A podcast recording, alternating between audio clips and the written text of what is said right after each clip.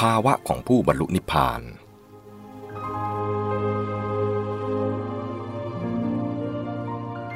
เนื่องด้วยคำสอนในพระพุทธศาสนา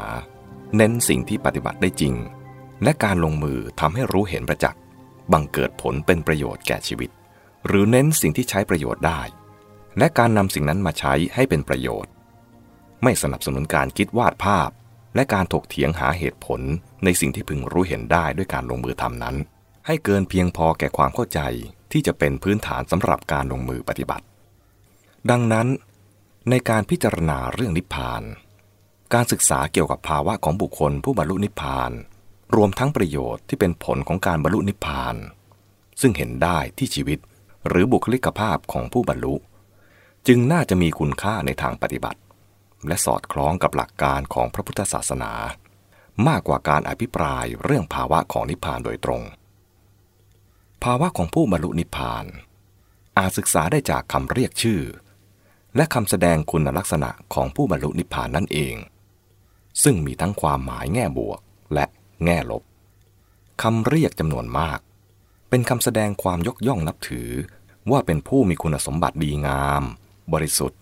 ประเสริฐ หรือได้บรรลุจุดหมายสูงสุดแล้ว เช่น อรหันต์ผู้ควร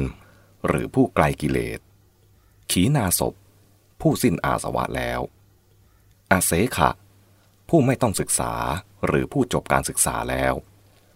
ปริกขีณภาวะสังโยชน์ผู้หมดสังโยชน์ที่เป็นเครื่องผูกมัดไว้ในภพ วุสิตวัน หรือวุสิตะพรหมจรรย์ผู้อยู่จบพรหมจรรย์แล้ว กะตะกรณี ผู้ทำกิจที่ต้องทำเสร็จแล้ว โอหิตะภาระ ผู้ปลงภาระแล้ว อนุปัตตะสทัตผู้เข้าถึงประโยชน์ตนแล้ว สัมมทัญญาวิมุตติ ผู้หลุดพ้นเพราะรู้ถูกท่วน อุดมบุรุษ คนสูงสุดหรือคนเยี่ยมยอด มหาบุรุษ คนยิ่งใหญ่ด้วยคุณธรรม หรือบุคคลผู้ปฏิบัติเพื่อประโยชน์สุขของพหูชน และมีอำนาจเหนือจิตของตน สัมปันนกุศล ผู้มีกุศลสมบูรณ์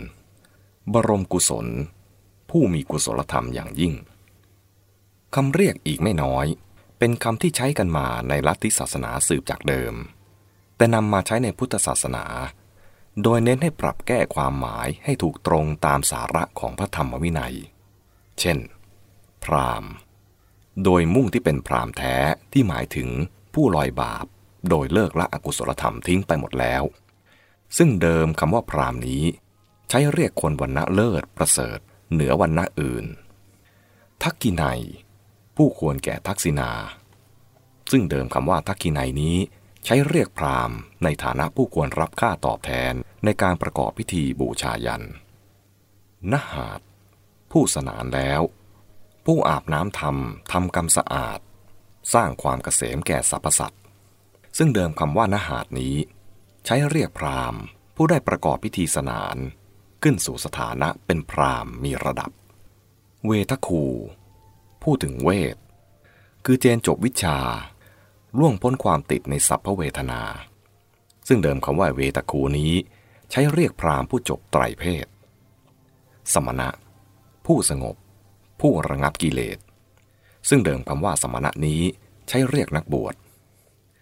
เกวลี หรือเกพลี คนครบถ้วน คนสมบูรณ์ ซึ่งเดิมคำว่าเกวลีหรือเกพลีนี้ ใช้เรียกบุคคลสูงสุดในศาสนาเชน อริยะหรืออารยชน หมายถึงคนเจริญ ผู้ประเสริฐ ผู้เจริญอหิงสาต่อสรรพสัตว์ซึ่งเดิมคำว่าอริยะหรืออารยชนนี้ ใช้เรียกคนสามวันณะแรก หรืออารยันโดยกำเนิด การศึกษาตามแนวนี้ ต้องพิจารณาภาวะของผู้บรรลุนิพพาน โดยสัมพันธ์กับหลักธรรมที่กล่าวถึงในคำนั้นๆ เช่น อาสวะสามสิกขาสามอเสกธรรมสิบสังโยชน์สิบพรหมจรรย์คือมรรคมีองค์ 8 เป็นต้น ซึ่งในที่นี้ไม่มีเนื้อที่เพียงพอที่จะแสดงให้ครบถ้วน และเห็นว่าจะเป็นเหตุให้ฟั่นเฟือ